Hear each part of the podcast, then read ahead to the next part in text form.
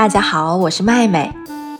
今天要说的故事是大人小孩都认识，而且非常受欢迎的一只熊——小熊维尼。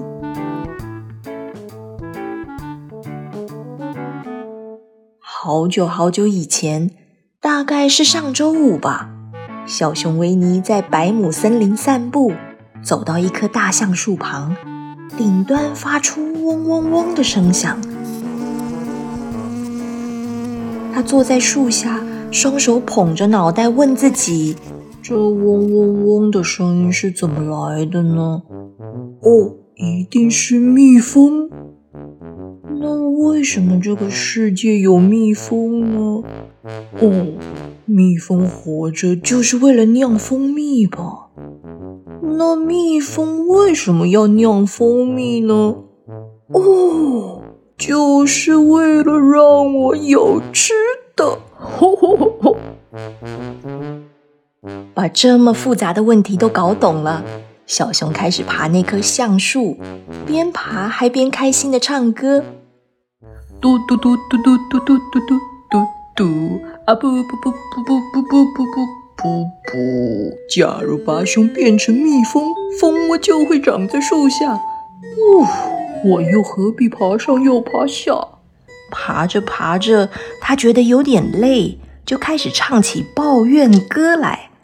就在快要摸到蜂窝的高度，突然咔嚓一声，小熊从高高的树上落下来，掉在一根树枝上，又弹到另一根树枝。飞快地撞断另外六根树枝，最后翻滚三圈，用一个优美的姿势，一头栽进了满是刺的灌木丛中。哦呦，救命哦！他从灌木丛中爬出来，扒掉鼻子上扎的刺，第一时间就想到他的好朋友小猪。维尼跑到小猪家敲敲门，小猪说。早安，维尼。早安，小猪。你有气球吗？气球？你要气球做什么？维尼很小心的四处看看，确定周围都没有人，特别是没有蜜蜂在飞，就用手捂着嘴巴，很小声的悄悄说：“我要蜂蜜。”蜂蜜？可是气球不会把你弄到蜂蜜呀。可以。于是小猪就把家里的两颗气球拿出来，一颗绿色的，一颗蓝色的，然后问维尼：“你想要哪一个？”维尼很认真的想了想，说：“重点是不能让蜜蜂知道我来了。假如用绿色气球，他们会把我当成绿树的一部分，就不会注意我。”假如我用蓝气球，他们就会把我当成蓝天的一部分，也不会注意我。那问题来了，哪一种更像真的？小猪问：“难道蜜蜂不会看见你在气球下面吗？”可能会，也可能不会。我要装作一朵小乌云试试看，说不定能骗过他们。那样的话。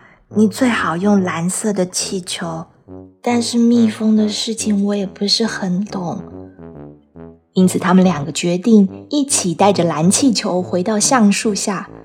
为了让自己更像一朵乌云，维尼还跳进泥巴堆里滚了一圈，把全身都涂抹得黑黑的。他们努力地吹气球，能吹多大就吹多大。然后小猪一松手。维尼就慢慢悠悠地飘上天空，正好停在蜂窝的高度，但是距离有一点远，伸手够不着。维尼双手紧抓着气球的线，对着树下喊着：“喂，小猪，你看我像什么？”小猪说：“你像，你像一只熊抓着一个气球。”维尼沮丧地嚷嚷着：“哦，不像蓝天中的一朵小乌云吗？不太像哎，也许从上面看感觉会不一样。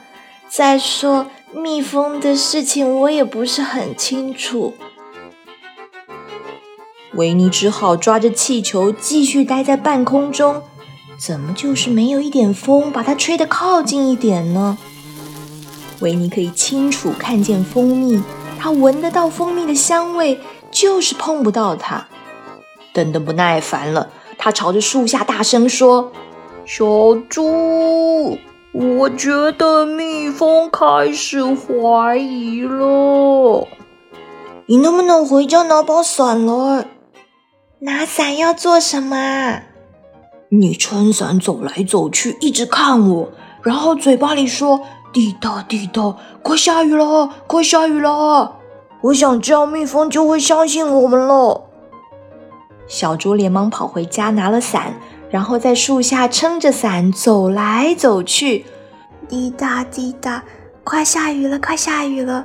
滴答滴答，快下雨了，快下雨了！上面有一朵乌云。滴答滴。蜜蜂们仍然嗡嗡叫着，甚至比之前的怀疑心更重。开始有一小群蜜蜂离开蜂窝，围绕在那朵小熊维尼假装的乌云旁边飞呀飞。有一只蜜蜂停在乌云的鼻子上，还有另外一只停在乌云的屁股上，待了好久都不离开。那朵云终于受不了，喊了起来：“小猪！”我觉得这些蜂蜜品种不太好，应该不好吃吧？真的吗？真的，真的。我想我该下来了。维尼想回到地面，可是他的手一旦放开绳子，就会咚的掉下来，那可不妙。所以他想了个办法：小猪，你回家去拿枪来射这个气球，这样子气球会破掉。哎。你射破一个刚刚好的小洞，我就会慢慢降下来了。于是小猪带着枪回来了，他很紧张的闭起眼睛，开了一枪。哎呦，怎么样？怎么样？我没有射中吗？你射中了，只是没射中气球，你射中我的屁股。小猪这次使劲的张开了一只眼睛，又开了一枪，果然射中了气球。气球慢慢泄了气，小熊维尼也缓缓的降落到地面。维尼，欢迎你从乌云变回小熊。可是维尼的手臂因为抓着气球绳子太久了，竟然僵住不能动，没办法放下来，也无法弯曲。只好高高举在头顶上。那几天，每当有苍蝇飞过来停在他鼻子上的时候，他只好用嘴吹气来赶走苍蝇。这就是为什么小熊维尼后来总是被人叫做“噗维尼的噗”的原因吧。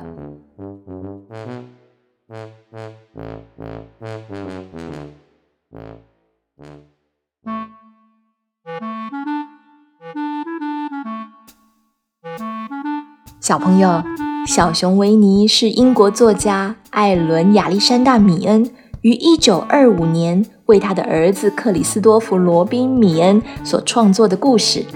后来经过华德迪士尼公司重新绘制，他可爱的形象和生动幽默的故事，让维尼成为世界知名的小熊。你以为这样故事就结束了吗？当然不是。维尼和他的朋友们小猪、兔子、驴子和猫头鹰在百亩森林还有好多有趣的故事，期待下周再说给你听。祝你有个美丽的一天，拜拜。